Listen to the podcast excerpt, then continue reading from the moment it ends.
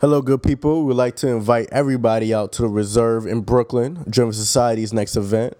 The Reserve is a pop up series and interactive marketplace for brands, products, and services. So, this is a, a multi sensory experience. We're going to have a live photo shoot, we're going to have curated DJ sets as we support a lot of dope, creative entrepreneurs on the come up. We have everything from handcrafted candles to books to apparel lines and it's sponsored by black gold vape.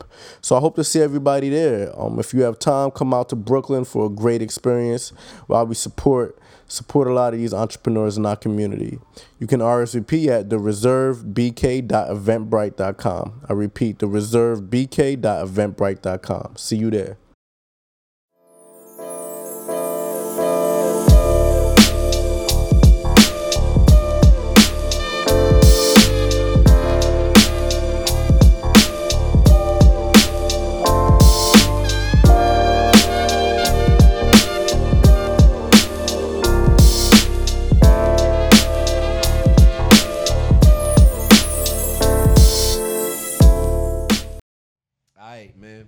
Welcome to another episode of Driven Minds. Your host Franz Bowen. Yo, it's your co-host Trav Weeks. Got another ill guest in the building, though. Yes, I'm I'm super hyped. You know what I'm saying? Guy. First of all, let me just introduce him as the homie number one. You know what I'm saying? That yes, that's gonna get my Instagram likes up a little bit. You know what I'm saying? uh, former content director of Revolt Media and TV, right. founding member of the Collective Political Action Committee Yes, sir. You know what I'm saying? Um, well, how how do I say this? Uh, National HBU Outreach Coordinator. Um, Absolutely. in the what?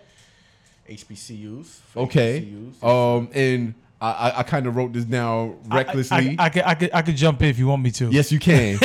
because right now it says optical appointee, and I know that's not what it's that's supposed to say. What, nah, um, I was uh, the political. I was um, political appointee in the Obama administration. Fire. Um, before that, I was the uh, national HBCU outreach coordinator for the Obama campaign. Fire. 2008. Yeah, back in the day. Nice. nice. I'm gonna have 10, to drop 10, bombs 10, on this almost episode. Ten years ago. Right. I'm so old. Ladies and gentlemen, the illustrious Rashawn Drakeford. Rashawn Drakeford. Yeah, man. How how I know Rashad was actually uh, interesting, right? Because I remember um, I read the article on you on Forbes and I thought it was a dope article. And I've been following you probably for like maybe like a few, uh, some time before that. And um, so I'm producing this event, Impact Culture. I feel like I talk about this event a lot, but this event was a lot. Y'all should definitely come out to the next one in Philly in April. But um, yeah, so I was producing an event, and I'm like, yo, we need some really dope pound.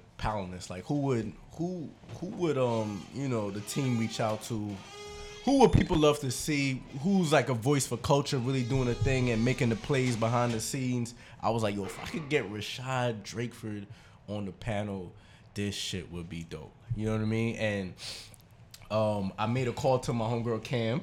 Shout out to Cam. Shout out to Shout Cam. Out to Killer you know Cam. I mean? Killer Cam. Her Cam was like, um, I'm like, yo, Cam, you think you think you'd be interested? Like, I don't know. Cam was like, yo, I'm a I'm a related information. I can't make no guarantees, but I'll, I'll relay the info and yo, he showed up, man, and he did it. And ever since then, you know, we've been um, we've been good folks, we've been good friends, and um, you know, I got to see um, I just got to see the the progress from that point of, of in Rashad's life, and it's been nothing. Nothing less than inspiring. So we want to thank you again, brother, for you know uh, coming on the Driven Minds podcast. Absolutely. So let's take it back a little bit. Let's think about mm-hmm. where you started and where mm-hmm. you're from. Yeah, born and raised, you know, Queens, New York. Um, okay son of of Chris, Christina, and uh, Reginald Drakeford.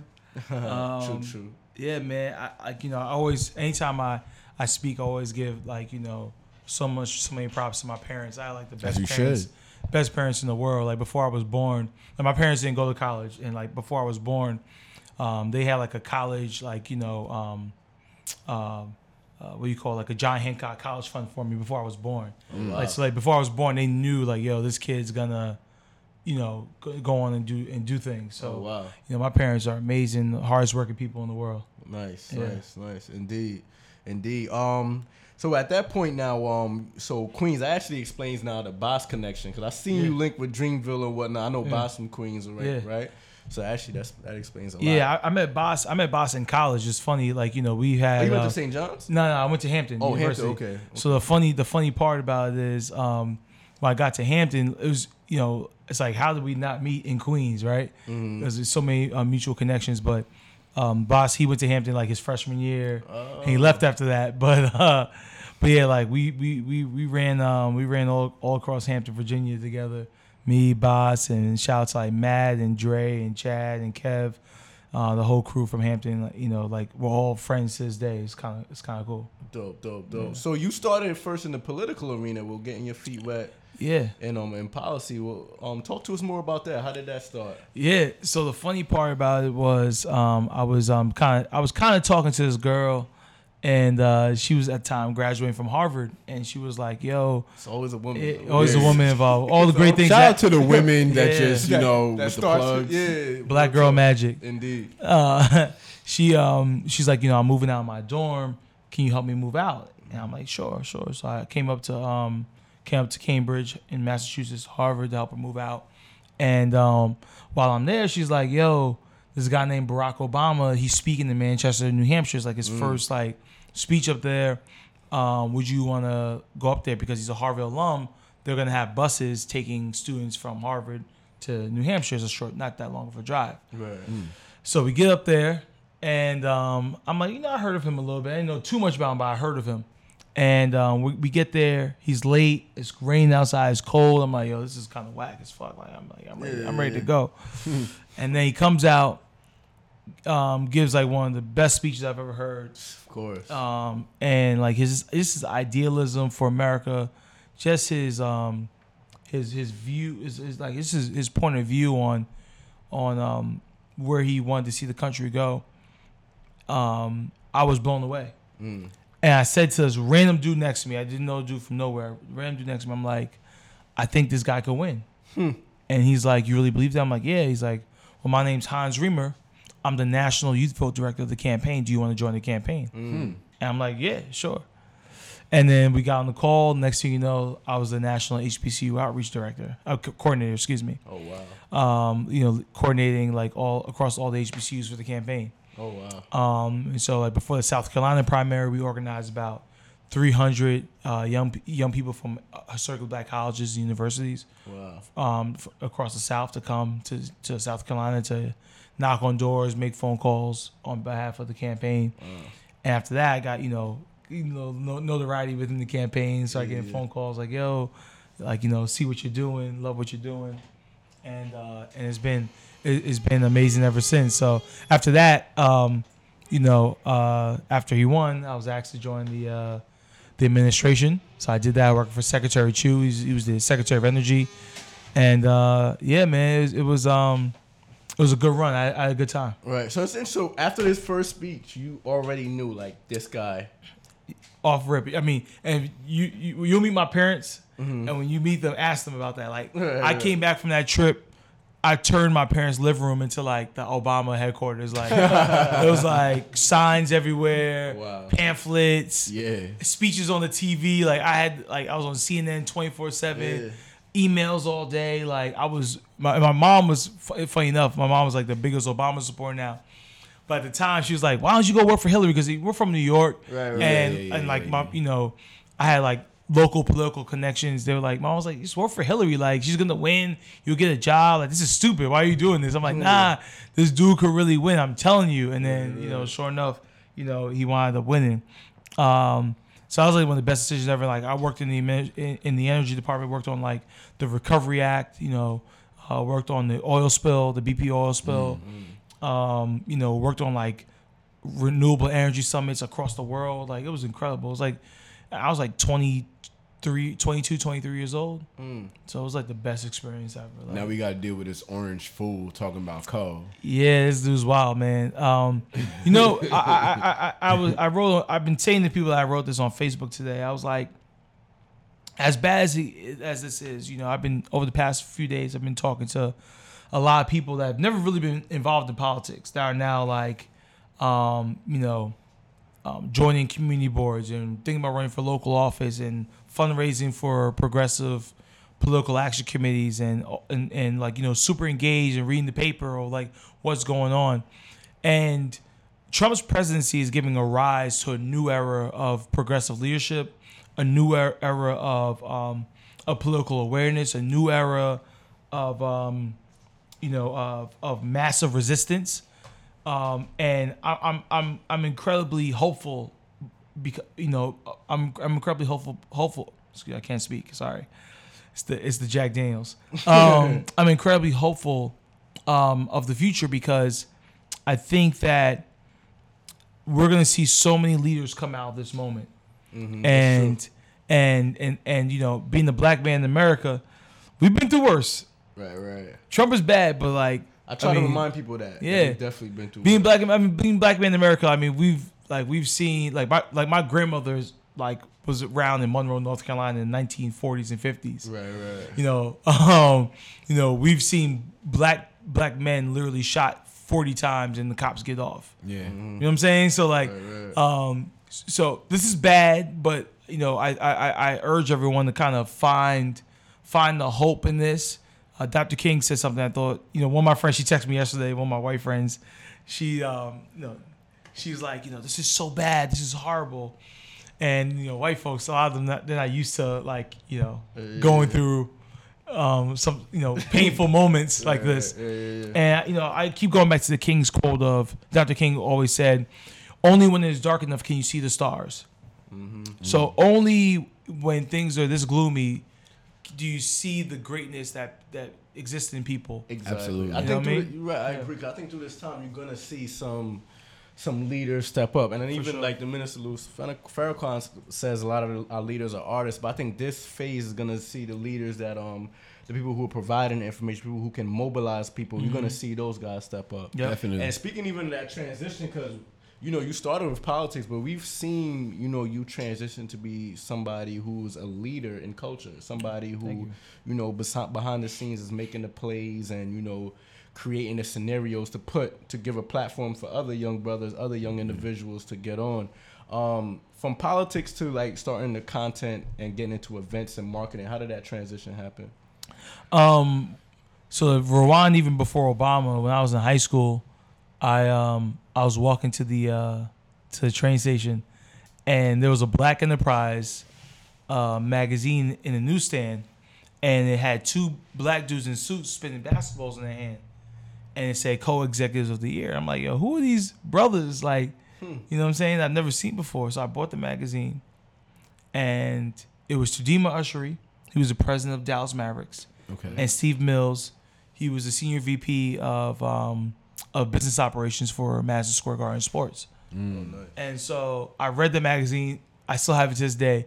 I, it was highlighted, circled, every like I was like breaking the, that shit down um, I was so like just blown away um, to see like these fairly young black men, like you know, David Stern saying like these people could be like next commissioners of the NBA. Like, so I was just like blown away by them. So to age myself a little bit, I went on AOL.com and I researched both of them and to find their contact information. And um, I emailed both of them. I was like, you know, my name's Rashad Drakeford. Um, you know, a junior at Forest Hills High School. Um, I want to become the first black commissioner of the NBA. Mm. What advice do you have for me? Hmm. Wow. And Steve Mills never responded. Terdema Ussery did. And he became like a mentor of mine ever since. Wow. And I never, and I tell young people this all the time when we talk about the importance of networking. And I hate that word. I don't believe in network. I believe in building relationships. Right. I never asked Terdema for anything. Literally never. Like it was always like, um, you know, never asking for a job, never asking for like it was more so like just like advice, like you know, right, right, what are your thoughts on this? Hey, I'm looking to apply to these schools. Happy Father's Day, Merry Christmas, um, you know, stuff like that. And you know, he in a sense kind of almost saw me like grow up. And so after the Obama years, you know, I, I reached out to him. I was like, you know, listen, um, my father, my father was was not was not doing too well here in New York. So I was leaving the administration to move back to New York. I wanted to give my father a kidney. We could talk about that. Um, oh, wow. But um, so moving back to New York, I was like, listen, I, am looking to you know my my dream was always to work in sports and entertainment. Mm-hmm. You know, the Obama thing, I kind of almost fell into that. Yeah, yeah, yeah. But sports entertainment uh, was always kind of my thing. I thought I wanted to be a sports entertainment lawyer, um, but I didn't go to law school. So uh, I reached out to him. I was like, "Listen, my dream is to work at Madison Square Garden Company. I would love to work there. Is there anything anything you could do to kind of get me an interview there?" And he's like, "Let me see what I could do." So like two weeks pass, and I get an email from Scott O'Neil. He's the president. He was the president of MSG Sports. He's like, Terdema Ussery says you're a star. What are you looking to do? I was like, oh shit, this is crazy. crazy. Like, wow. This is like Scott O'Neil. So for people in sports, like they'll get this. Like he was on the 40 under 40 list for for Sports Business um, Journal. Mm. Like he's like one of the goats in like sports. Like he's mm-hmm. like one of the best sales and marketing minds like just a, a beast, like a boss. And so he's like, "What are you looking to do?" And like, I, will be honest, I didn't know. So I went on like the Knicks website. I went to the staff directory, mm. and like it was like ticket sales. I'm like, "Nah, I don't want to do that shit. That, sounds, that shit sounds whack." And then it was like law. Like clearly, I can't do that. I'm not a lawyer. Um, then I saw like it was like marketing and like suites. I'm like, I don't want to. I don't want to do that. I don't want to do that. Mm-mm. But I saw marketing partnerships. I had no fucking idea what that was. But it but it sounded yeah. cool as fuck. Wow. Marketing partnerships like that. I was like, oh, that sounds fancy as shit. So I, I him back. I was like, marketing partnerships. And he was like, all right. He's like, um, I'm gonna connect you with the person who has the group. Connects you with that guy, and that guy, he's like, we're going through a transition in that group. We're like re- restructuring the organization, and out of that, I think there'll be some new openings that come with that. Fast forward, um, I go and interview for for the role. Once they kind of like went through the reshuffling, and I was the first hire in a new um, sports entertainment partnerships group. Mm. Um, so that group was in charge of doing all the marketing partnerships um, for the all the non Knicks, Rangers, and Liberty um, part, properties. So the Rockettes, Radio City, LA Forum, the Wayne Theater. Um, I'm missing some other Chicago Theater um, oh, college so hoops, same, college that, hockey. That same group owns all of those. Yeah, so, esta- oh, okay. so you have Madison Square Garden Company. Mm. Then you have like the Knicks, Rangers, and Liberty. That's like one group, and then you have like all the other properties that the Garden owns. So even like Rockefeller Center and well, it wasn't Rockefeller Center. It was more the, the Rockettes. It's the Rockettes and the Radio City. Okay. So you ever been to like Radio City like during Music Christmas Hall. time? Yeah, yeah, yeah. Yeah, Christmas time they have the the Christmas Spectacular. So like we did marketing partnerships for that. So for those that may not understand what marketing partnerships are um, that's those. That's the group. Uh, we we would sell um, um, partnerships to advertisers. So like an advertiser like Pepsi would be interested in like being an um, to be being a like um, a sponsor for for um, for um, like Radio City. They would become like they would be the official pour. So they would like actually like you have Pepsi cups when you go into the Radio City, right? You right, would see right, right, Pepsi may be in the show or Pepsi inside the playbill and shit like that. Got you. So we would sell those type of deals. Got you. See, that's oh.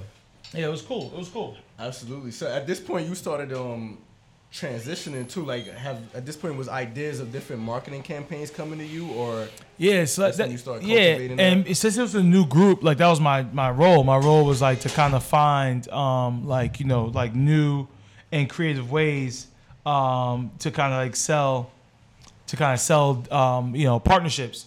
So and because it was a new group, there was no like there was no kind of like um, framework. So I had to come up with just new ideas all the time, mm-hmm. and so like that was kind of like that that was that was kind of like the thing to do.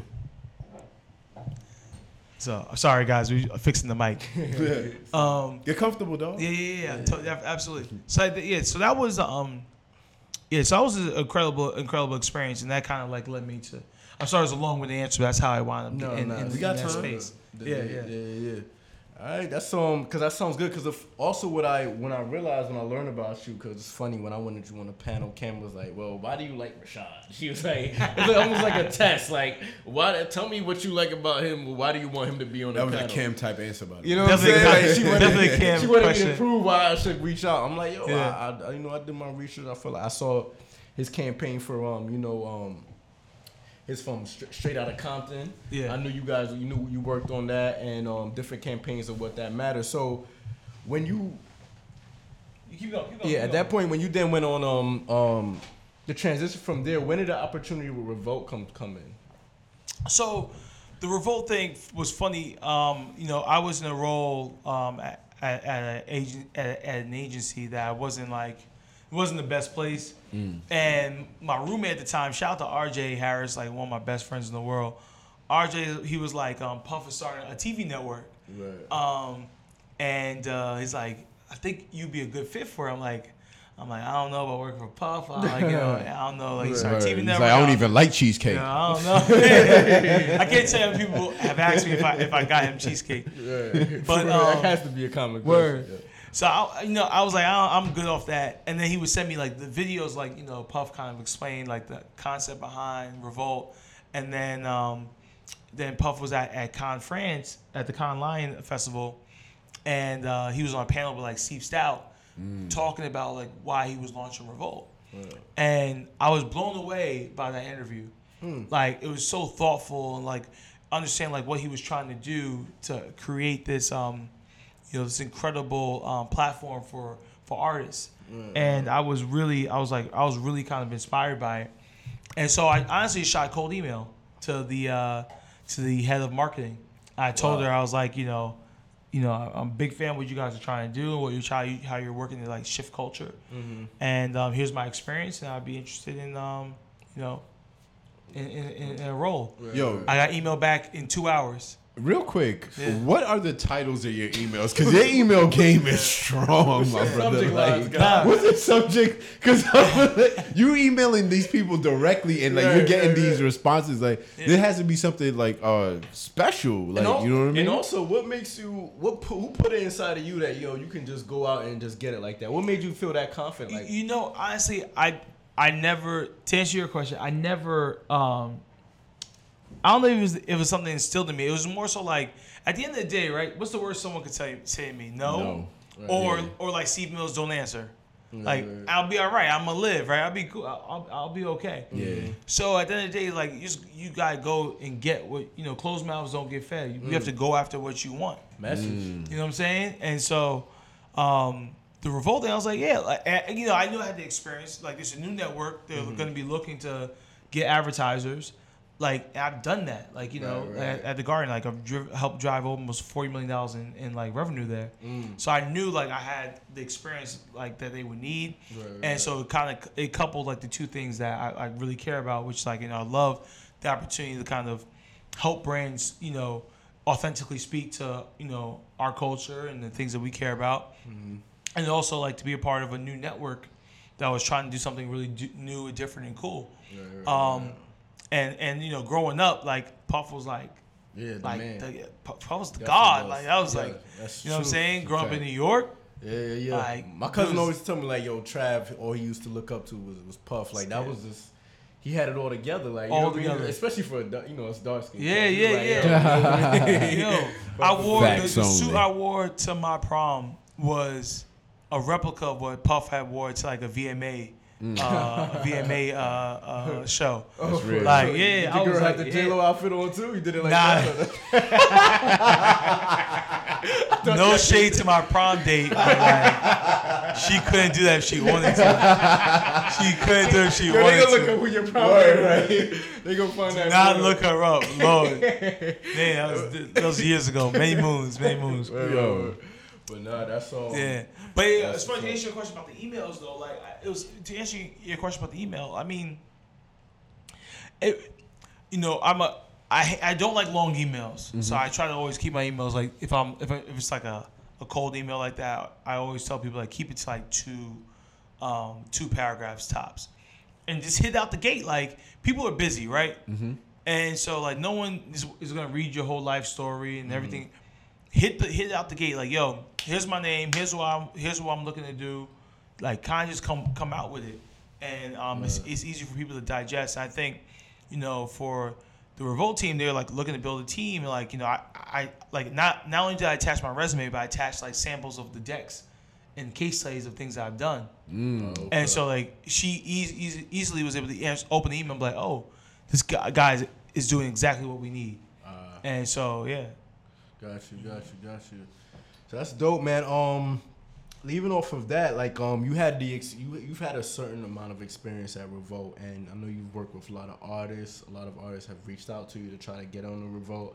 How was that? Re- how was that experience, and how was the nature of um, um, artists now into today? If we could talk about like as far as the platform Revolt provides and what artists need now how is that culture now, and how how did that how did you view that as far as artists coming up to you? How do you view what artists need now, and what different platforms can do to to be that stepping stone for artists? Yeah, I mean, you know, it's it's, it's interesting now the way that the way that you know we're kind of set up. Um, artists don't even need a platform anymore. Like they don't need like you know a revolt or even a complex. I mean, those things are good because it kind of gives you like that that check, you know, mm-hmm. or like that that that um that cosign. Right, right. But I mean, you know, between you know your own social your own social platforms and SoundCloud, you know, you're almost you're basically able to kind of you know do your own right, do your own thing and build your own marketing plan and, and talk directly to um, consumers. Um, but but you know, being at Revolt, what was interesting, like you know, yeah, a lot of artists would like reach out.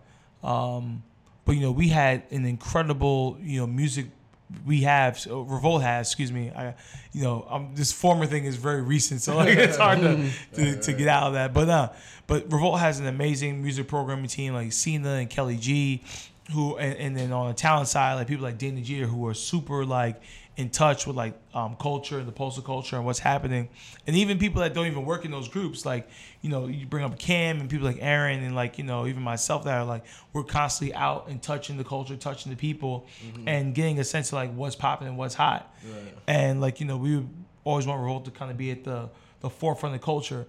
Um, when Revolt first launched, like we put a lot of people on, a lot of artists out now, like kind of mm-hmm. popping. Like Revolt was like their first, like their first stop. Right, right. You know, and it's like that was like super incredible and super amazing for us. And that, you know, that was something we were able to kind of lean our, um, hang our hat hat on the culture. Mm-hmm. So like always like trying to find ways to, to keep doing that, and then also amplifying amazing stories right. of artists. So not not just like uh, you know come here play your music and have your video on Revolt, but like how do we how can we like create a story around the things that you're create a story around around you as the person, like kind of bring you to life, and draw like you know um, viewers and consumers into who you are. Mm. Um, so that was a lot of the work that I was doing. You know, right. was trying to help. Um, you know, tell amazing um, stories from artists. Mm-hmm. How did you? How did your uh, your experience previously in the political sphere um, help in the social sphere? I mean, obviously you've worked with like uh, millennials and you've developed that relationship, and you kind of know you have your finger on the pulse. But at the same time, like, what are some other intangibles that you had that you know helped you in that transition? Um, yeah, I think with um when I think about the about politics, like um, it, it it was very helpful because at the end of the day, like my role was crisis management, um, you know, problem solving, um, yeah, like you, yeah, your crisis management, problem solving, like you're doing all that every single day. I was, you know, like I was 20, I was 23 years old working on, like leading the the um you know the logistical effort around getting all the key people that we need to get down to the BP oil spill. Wow. Like you know what I'm saying? Like wow. making sure like all the right scientists and and um, political appointees were there right. and could you know um, help you know address the issues down there. Like so like and, and there was no one holding my hand. Like I just had to go and do it. Mm. You know, and so make sure like when they got there they were meeting the right people and right, right. you know make sure like everything down to like the whole the right hotels were booked and the food was there and right, you know and, and and stuff like that. So like um with that type of experience like I, I to this day i always tap back into it. When we talk about solving problems or like issues happen i always tap into like all right like I, don't get emotional about it. Like take a step back. How do we how do we fix the issue? And like mm. you know what's the problem? And let's reverse engineer into an answer Got you, got you. Because relationship management has been like one of the key things I can tell for you. And yeah, mm-hmm. um, like you said, even you don't even like the word networking. You like building relationships. Yeah. So for somebody starting out in this game, trying to you know um, be a part of this this this culture and be one of the uh, um, the people one of the people that people come to for resources in media and marketing. How do you develop those relationships? Like, what are your what are your keys as far as meeting somebody, following them up, following up, making sure that you guys have relationships so potentially down the line you guys can work together. Yeah, because it's like super awkward for some individuals. Absolutely. Some people can't get the networking game down. You know, you seem to have mastered that in a way, in a sense. I mean, we just came went to your your birthday party and that, that thing was. I lit. just want to say for the record that the networking in there was sublime. After, yo, you can network in, you know, enjoy the vibes, get a drink, like all of that at a Rashad. Exactly. There were a lot of um you lovely know? educated sisters in there, and Absolutely. I just want to pick them up one time. There was a lot of black girl magic in there. Mm-hmm. Um, you know, I look at, you know, at the end of the day, like I, I build relationships with people. I, I, I have relationships with people that I like. Like you know, like I, I I'm not good at the fake game. Like there are people like you know mm. they can play the fake game to, you know, garner a favor or something out mm. of someone. That's not my thing. Like, like I have a bad poker face. Like if I don't like if I don't fuck with you, like you know, like uh, yeah, mm-hmm. that's that's it. No, you know what I mean? Yeah. Whereas like you know, if I if I'm genuinely interested, genuinely interested in who you are, genuinely genuinely interested in what you're about, like then that's the people I build relationships with. Right, right. And so like for me, it's it's very it's a very simple formula. You know, like I'm not gonna spend time like hanging out with people that right, I don't right. want to be around. Mm-hmm. Life's too short for that. And so like yeah, so you know, I um you know I've been able to build like some really amazing re- relationships with a lot of different people.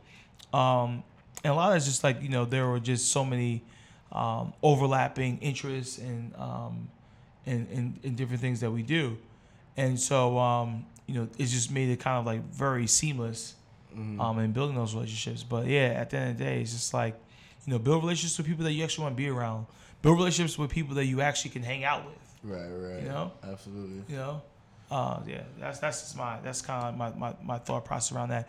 Yeah, people that you mentioned people that maybe like have a hard time with like getting the the muster or whatever to like go and just talk to people. Like mm. at the end of the day, like I said earlier, like the worst someone can say to you is no or I can't or they don't respond. Right.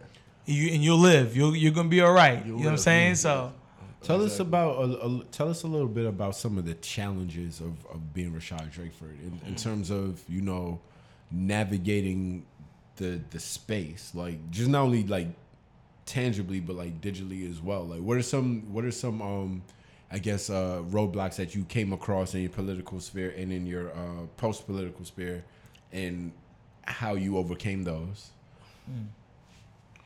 um that's a good question I never really never really thought about that. Um, I think um, the challenges I mostly face now, um, you know, I'm still in this interesting phase of like, you know, have you know, of kind of like, um, I don't know, I'm almost still in the phase of like proving to myself, you know, what I'm doing, like proving to myself that that I, am doing what I'm supposed to do. Mm. I don't know if that makes sense. Like all the time, like people come up to me like, "Yo, like you inspire me. You're doing this. That like I love that." And like you know, I, like I, that's a blessing to me. Like I'm, I'm happy when I hear that type of stuff. Like you know, it makes me feel good that I could be a blessing to someone else or inspire someone else. But for me, like I'm still on this journey, and I'm like you know still trying to kind of figure this thing out. Yeah, that, that that's the that's always like you know my biggest my biggest competition has always been myself. Mm-hmm. I've always um, you know uh, pride myself on like trying to um, you know meet the expectations I have for myself. Like no one no one's harder on me than me. Right, right. And um, so yeah, I mean, uh, you know, the other challenges that, that I've always dealt with, I think, was just like, um, you know, on on I guess on paper, like might be in certain rooms, I wouldn't fit in. Like yeah. in the in the creative room, you know, they're looking like, oh, like who's this, who's this guy? Like you know. Uh, in the political room, it's like, all right, like uh, he's not in this space anymore. Yeah, so who's yeah. this guy? Right, right. And then like in the rich boy rooms, uh, like it's like who's this who's this guy? right, and so like like you know, so for me, like I've always had a hard time kind of fitting in. Funny enough. Mm like in a lot of spaces I'm in, like I never like fully like kind of have been accepted in a sense. Mm. And so part of my thing is like that's been a challenge of mine. Then then when you start talking to them, then they're like, oh shit, now I know why he's here. Yeah, but it's like you know a lot of judging by you know a book by its cover versus like yeah, getting, yeah. getting getting to know me. So that's something I've dealt with for a while. But Absolutely. Does that affect you, or to this point now it's like you know you just keep it pushing? Just keep it pushing, man. Absolutely. Keep it pushing. That's oh, you yeah. you you briefly mentioned this. You um you you spoke about that you had to uh donate a kidney to your father. Yeah. yeah. and I'll, I'll just, just really quickly um speaking about personal challenges, sometimes like life tests us in like different ways, right? right. Mm-hmm. Um, some people, some people's challenges might not be professionally, but it'll come in like a, a more like close to home, mm-hmm. uh, kind of challenge, which it appeared for you. What was that experience like, and mm. well, how did you power through? How did you you muster the will? And what was yeah. the how was that decision? Yeah, I mean, at, I mean, at the end, like you know, my father has, um, you know, without my pops, I'm not here. Like, mm. well, clearly, like scientifically, but like, but in like actuality, like my pops, um, I was just saying it's not too long. I was doing uh, doing an interview. I was talking about, and I was like, when I went to private school, um, you know, K through eight, and he he was laid off. Well, not laid off. Excuse me. His job was he's a union guy, so his job was on strike. Okay. And so to make sure my brother and I our lives weren't disrupted, he um he took a job as like a busboy at the local hotel, the Marriott by oh, wow. our house and man right there. Word, and then was a was a um worked in the back. What do you call them? The back rooms or like the Gap, oh. like the stock room. He was a oh, stock wow. boy at the Gap. Wow, the grown man making decent money that took those jobs to make sure like his kids and his wife like that our lives weren't shifted with him being out of work. Hmm. And like that kind of like encompasses like it gives you an idea like how how dope my pops is. Yeah. Mm-hmm. And so here's someone who's always provided, always gave, always gave, always gave. Mm-hmm. And here's this one time where like he needed someone to give to him. Wow. So for me to be able yeah. to do that, you know, it right. wasn't even a question.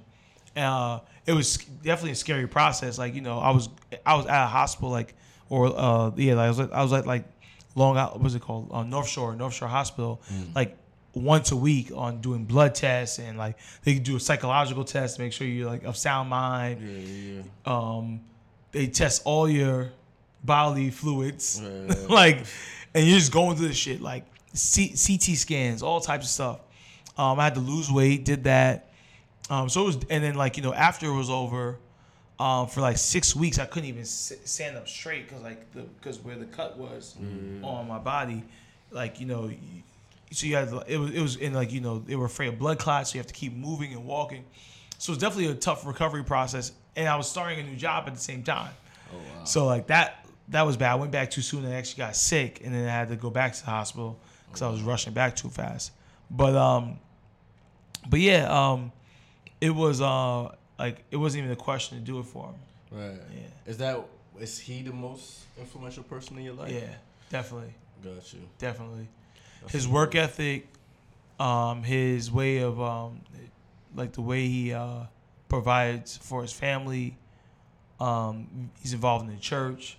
The way he treats my mom, like he's mm-hmm. a good dude. Gotcha. Yeah. Yeah. Yeah.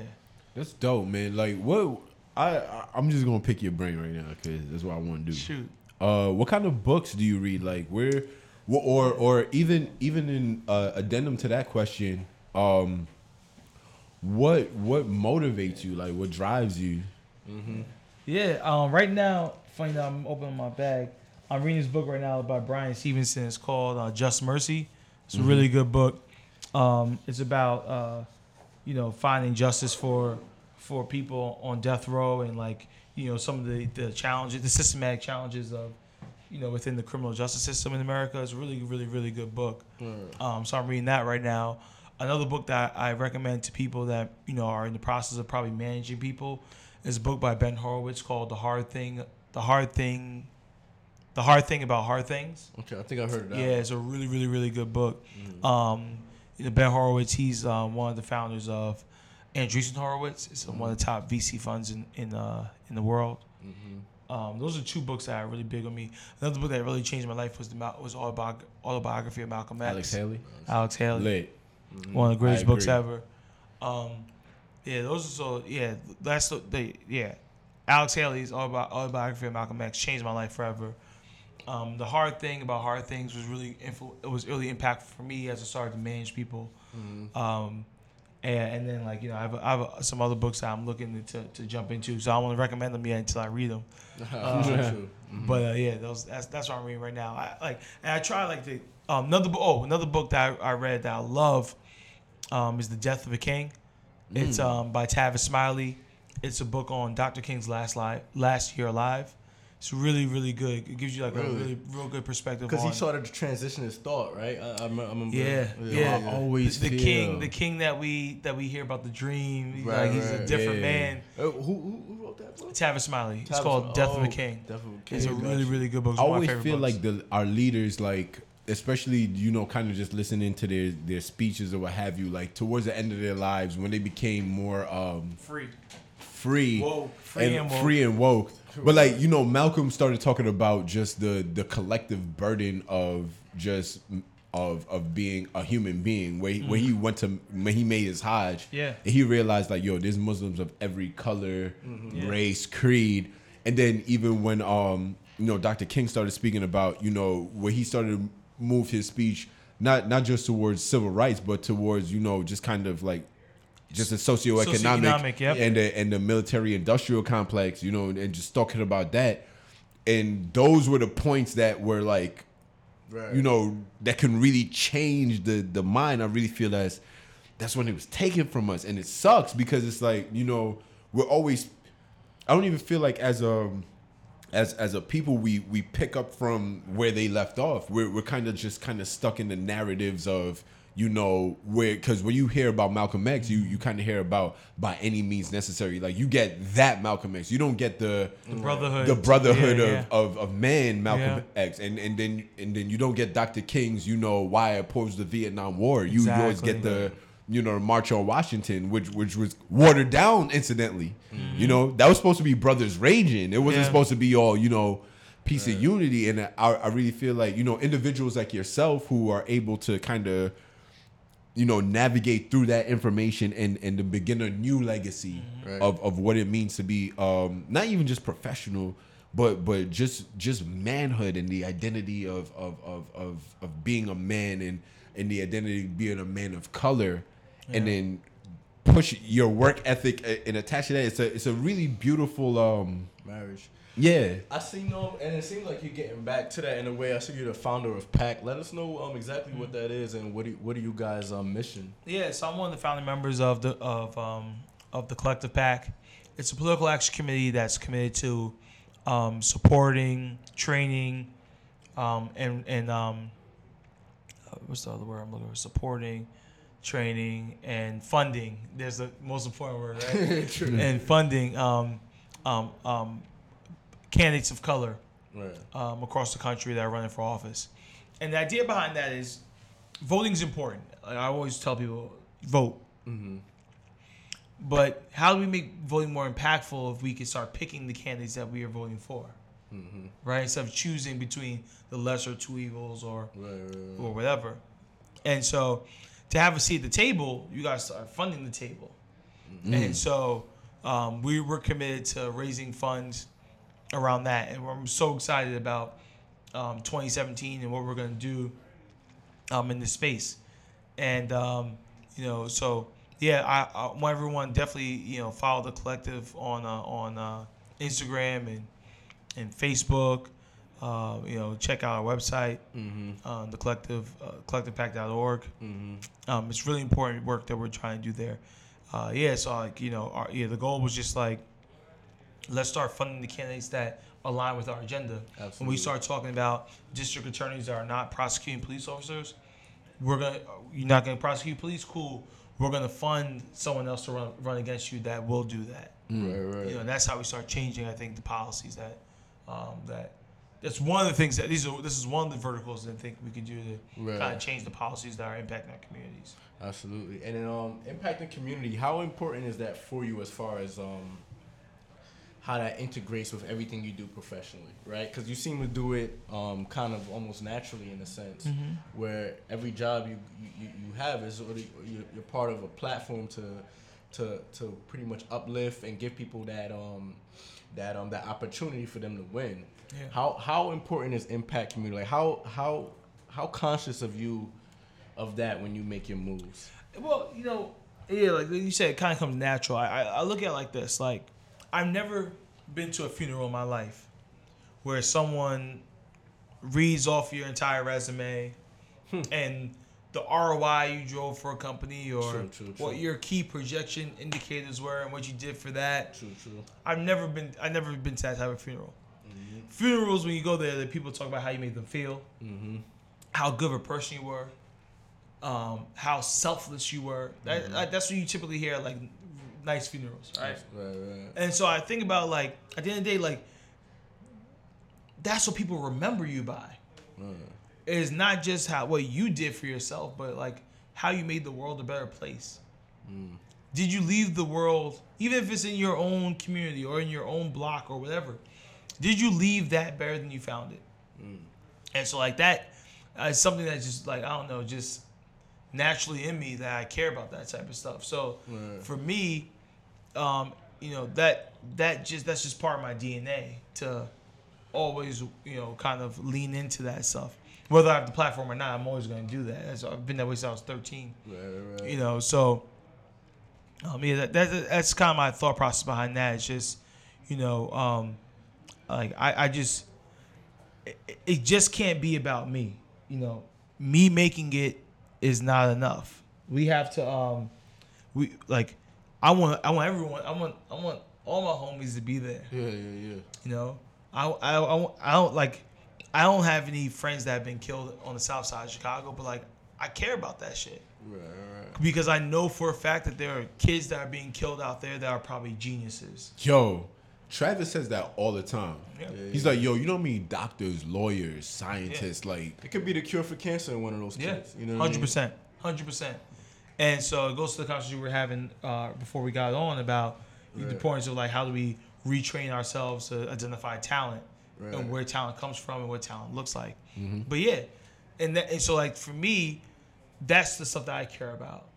You know, it's like how do we kind of have, as King, as Dr. King said, a dangerous level of of unselfishness, a dangerous level of empathy, mm. and I don't know, it's something I was just born with to kind of like think that way and be that way.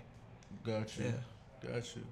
So um, now um, you've worked initially with, uh, with the Obama campaign. Mm-hmm. Now Obama is definitely uh, well, he's he's out now. You know, he's on vacation. He's on vacation. Right salute to the salute to the enjoying the finest of cognacs with his wife. Yeah. yeah. absolutely. And you're and you're a brother we talked to about you know a lot of um, different um, social moves and different mm-hmm. things we can do to impact uh, the community and whatnot.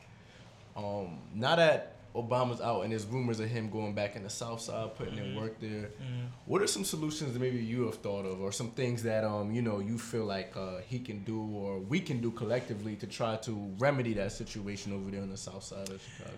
Yeah, I, I mean you know with the Obama Foundation being based in Chicago, um, uh, like you know my assumption is that he'll definitely have more to say and more to do, mm. um, you know with that. Um, what's going on there is very um, interesting. Like, yeah, I think I think he'll definitely be pushed into either wanting to or like he'll some way, shape, or form. I think you'll see, um, you know, former President Obama speak out and get involved in what's going on there. I think a lot of the work that, that the administration did around the My Brother's Keeper was, I think, a good um, kind of like first step right, right. into addressing some of the issues that that we see there. Mm-hmm. Um, my assumption is that he'll probably lean into it more um, now that he's not in the office. But I think all of us have to kind of figure out a way to help help out in Chicago. Right, right, right. Honestly, um, identifying different organizations that are doing good work, helping. How do we help fund them? How do we help give them resources that they need to kind of up the work they're doing? How do we create jobs um, in, in in the communities like Englewood where they're really being hit hard yeah. uh, with the violence? Um, how do we create more quality schools? Mm-hmm. You know, um, poverty is a very um, lucrative business. True, true. There are a lot of folks that I think make a lot of money off of black folks and poor folks' pain in general. Mm-hmm.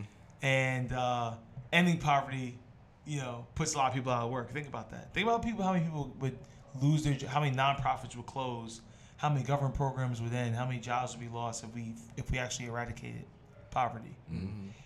And so it's a good business for, for some folks. Um, and so people of goodwill, people um, that want to see this generation, that generation of, of folks kind of rise up um, and cure cancer and and and you know be that police officer, that firefighter, that doctor, that lawyer, engineer. We have to find ways to step up. And um, there's some really good organizations that are doing great work out, out there. I'm happy to share. I'll share some post this, and we can maybe put up on the website or something. Nice for folks that want to get involved. Like Father Pfleger, who does incredible work out there. He has an organization, and he, he looks like to um, to hire like hundred kids every summer for a summer program, but he hasn't been able to find the funding that he needs. So like that's something that I think we all can pitch in on. Mm-hmm. And give these kids some hope. At the end of the day, that's what it comes down to. We have no hope. I think we were talking about these kids are dealing with PTSD. They're kids that have seen their friends literally die next to them. Think about how that would impact you. Right. You know, and so we have to find ways to give these young folks hope. I think that's something that we could really lean into um, as a collective group. Mm-hmm. You know, and you know, I think President Obama doing work is going to be very helpful, but I think all of us have to also, you know, do our fair share. I think, you know, when we look back on the Obama years in general, I think that's the biggest um, um, disappointment that I saw was that you know once Obama got in there, a lot of us just assumed that he yeah, got it. He we, got we kind of just laid back, laid back and let yeah, rock. That everything like we didn't come out in the yeah. midterms elect midterm elections. We weren't calling our senators and our congressional members mm-hmm. about different uh, about different bills that were being held up. Um, you know, we weren't engaged. We didn't lean in. We kind of said, "All right, we got him in there," and like he got the rest. Yo, I will say this though. I think um, by and large, a lot of our uh, neighborhoods are ignorant to how policy works or just how the political sphere mm-hmm. works. Like they they're just kind of familiar with like the larger election, and that's kind of it. When it comes to like to like the councilmen, aldermen, uh, yeah. uh, senators, or what have you, nobody really knows the direct effect that it has on them in their neighborhood. Right. So then when when they're like, all right, well, we elect our representative to the highest office in the land, we can chill out because now he got us, but no, that's not true. Like there's just a, a general, you know, um, uh, ignorance in that regard. Like, is there? Do you do you think there's a remedy to that specific? Uh, uh pardon me, specific uh, pain? Yeah, I think we have to, in a sense, talk directly to people. Sometimes I think we talk over people. Mm. Like, talk to people like, yo, you want that stop sign on that corner? The group that does the, the group that makes sure that stop sign gets in your corner is the community board. Mm. So you need to get involved and join your community board. Right, right, right. You want that better school in your neighborhood. This how you like. This how you do it. Mm. You know, um, like we have to kind of like we talk sometimes. I think it's so philosophically and so on this high level. It's like, nah, like the things you want in your community, like this all happens on the local level. You know, and so we have to start talking to folks that way. And I think also you know, I know this is a creative podcast, so this is actually a perfect segue into something I really wanted to talk about. We need the creative community to help make politics cool. Mm. And like you know, Karen Civil did a little bit of it for Hillary. Yes, um, I think they brought her in too late, and they didn't build like a really um, right, right. comprehensive strategy around I, I it. Agree. I agree. But there's something there to making politics cool, to make politics something that you want, that young people want to be involved in. Um, and so if the creative community could kind of find solutions around that, I think that that actually answers a lot of the questions that we're that we're having. Mm-hmm. You know, um, it's hard. Politics is hard. Like to get the things you want done is hard, um, but it can be done. Especially when you have, think about all the women that came out, or just the people that, that marched for the women's march. It was like what 2.5 million people across Crazy. the it across the country. Amazing. That's incredible. Like think about the power that that group has. If 2.5 million people called one senator about changing the vote um, to vote to vote no on um, the confirmation of Betsy DeVos, mm-hmm. the um, the education secretary. Right. Mm-hmm. We have 2.5 million people um, all called, you know, the chairman of the Foreign Relations Committee to tell them we don't support, um, you know, this, your Secretary of State candidate. You know, this Trump Secretary of State candidate. Think about the power. You have 2.5 million people call Trump's the Trump the, call the Trump White House and say we disagree with your your executive order around illegal immigrant uh, around excuse me undocumented workers. Very powerful. You know, like that's power. Absolutely. And so there are levers that we all have that we just have to kind of tap into. But I think the creative community, I think the um, the charge I have to folks here would be like, how do you make politics cool? How do you use your if you're a graphic designer, how do you create infographics that maybe can explain really difficult policy, um, you know, initiatives, but in like kind of in a very easy, mm-hmm. digestible way. You know, if you're a filmmaker, like how, who's gonna go out and create that documentary around all the undocumented workers and their families that would be impacted by, you know, Trump's yo. Executive have you order. ever seen Day Without a Mexican? Mm-mm. Ill, yo, it's it's it's like all the Mexicans disappeared, mm. and it's mm. like basically what the world would be like without painful. Right? Yeah. It's a really interesting. I'm sorry I had to interject. It's okay. No, it's okay. No. But that's what I'm saying. We have to mm-hmm. we have to like tell out. those stories. We have to um, illustrate for people um, what people are going through, and and, and I think uh, um, that's how we. I think that's how we kind of change the paradigm. Absolutely. Yeah. And even to um, my last couple questions, I wanted to ask: um, when you walk, when you join a new company or join a new team, and you have a project going on, whether it be a marketing campaign, how, what mindset do you go in with that team with? How do you how do you figure out ways for you to add value? Like, what position do you play when you join these teams to get to the optimum results? Listen. Mm. One of the things I think the worst thing I think we do is you know we talk. We want to go in. I I know I know I must I know all this shit, so I'm just gonna talk. Right, right. And that's the biggest. That's the first mistake people make. Um, so I always say, God gave us two ears and one mouth for a reason. Use them at that ratio. Mm. And so I always try to go in and just listen. Um, now, when I'm leading the team, same thing. I go in listening, but then I also kind of like try to set the framework. At the end of the day, um, Steve Jobs had a line. He said, "You don't hire smart people to tell them what to do. You hire smart people so they can tell you what to do." Right. right. And so, um, I'm going to I'm going to set the framework and the safeguards of what you know what we're trying to accomplish. Mm-hmm. Well, then let smart people let's start. Let's just have the conversation. Let's brainstorm. Let's figure out what we're trying to do. Mm-hmm. Um, or sometimes I like I set the vision or the idea that I I think I, I think makes the most sense. Bounce off a few people and then say, all right, can, can you help me color in inside color in the lines right, right, of, right. of this of the framework that I've kind of I'm kind of thinking through. Yeah. Um, so that's kind of like how I kind of approach, um, you know, cre- um, the creative that I do.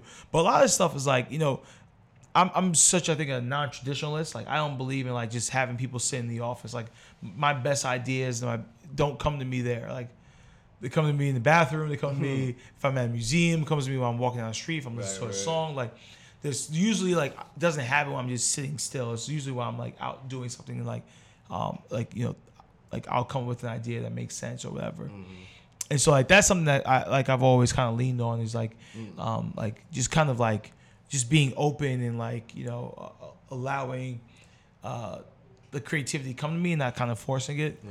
Um but yeah, but more more often than not, like it's a collective process. Right, right. Like I may think of something and then someone says, "Oh, that's cool," and then like, "What if we added this?" I'm like, "That's awesome." and someone says, "All right, cool, let's add this." And it's like, "Oh wow, now we've come up with a plan." Um, and so like that's kind of like just my process. Like it's just like you know allowing smart people to do what smart people do. Absolutely, and that comes from good relationship management skills and people management skills. Mm-hmm. Um, and my last question is: You take away the title, you take away the accolades. Um, who is Rashad Drakeford? Hmm. That was deep. That's right. That was deep. Deep question. I think. Um, at the end of the day, um, it goes back to I think what I said. Like uh, my, my to say uh, it sounds so morbid because we talked about death twice, but i am gonna use it one last time. It's a fact of life. Man. Yeah. Um, there was a funeral at my church for a former uh, drug dealer. He was shot and killed, and my pastor was doing a sermon, and he said, "R.I.P." He, he did say R.I.P. But on your tombstone you have the year you're born, the dash, and the year you die. It's like your dash represents your life. What do you want your dash to say when you're gone? Mm-hmm. And so at the end of the day, to, to kind of land the plane is like, I just want people to say like, you he's a good, decent, he's a good and decent person mm. That cared about people, that wanted to see the world, you know, as a better place when he leaves than when he came. You know, like that is like my tenant. Like like you know, it goes back. That's my thesis. It's like I just want to I just want to leave this place better than I found it. And uh, you know, if if I can impact someone's life in a positive way, or you know, get someone give someone a job and they're able to kind of provide for their family, and you know, um, things like that matter to me. Mm-hmm. Um, my parents gave so much for me to be here. Like I want to be able to like, as my parents are like kind of on the other side of their life. You know, my father's sixty one, my mom's, you know, late fifties. That I can, you know, treat them to some nice things. Mm-hmm. Like things like that matter to me. Um, so who I am is just like, it's a good and decent dude. You know, that's it. That's it, man. I hear you. yeah. Likes to turn up every now and then. Yeah. Wanna... Oh, in my office at Revolt, they used to call me the Civil Rights Ratchet. Shout out to Cherie. She gave me that nickname, Civil Rights Ratchet. I'm okay with that. Yeah, I love it. a little Bad Boujee is my favorite song. It's the best song of 2016. you need that balance, baby. Yeah, yeah, yeah. that way. Yeah, Word. for sure. Well, you already know, man. We're, we're more than honored to have the the guy Rashad Drakeford on the Driven Minds podcast. We Facts. Up, you know, something like that. You know Absolutely. That Joe okay? Shane, you know, Shane, good, Shane. You know what I'm saying? We should yeah. mention that comment that he he only did one other what? One other podcast? one other podcast. He turning down them other joints, but yeah, that way. For sure. You know, y'all the homies, man. Always salute, salute. Yeah. Yo, absolutely, man. Where can we find you on the socials for you bounce? Oh man, yeah. Um, all of it's the same. Uh, at Rashad Drakeford is my name. That's it. At Rashad Drakeford.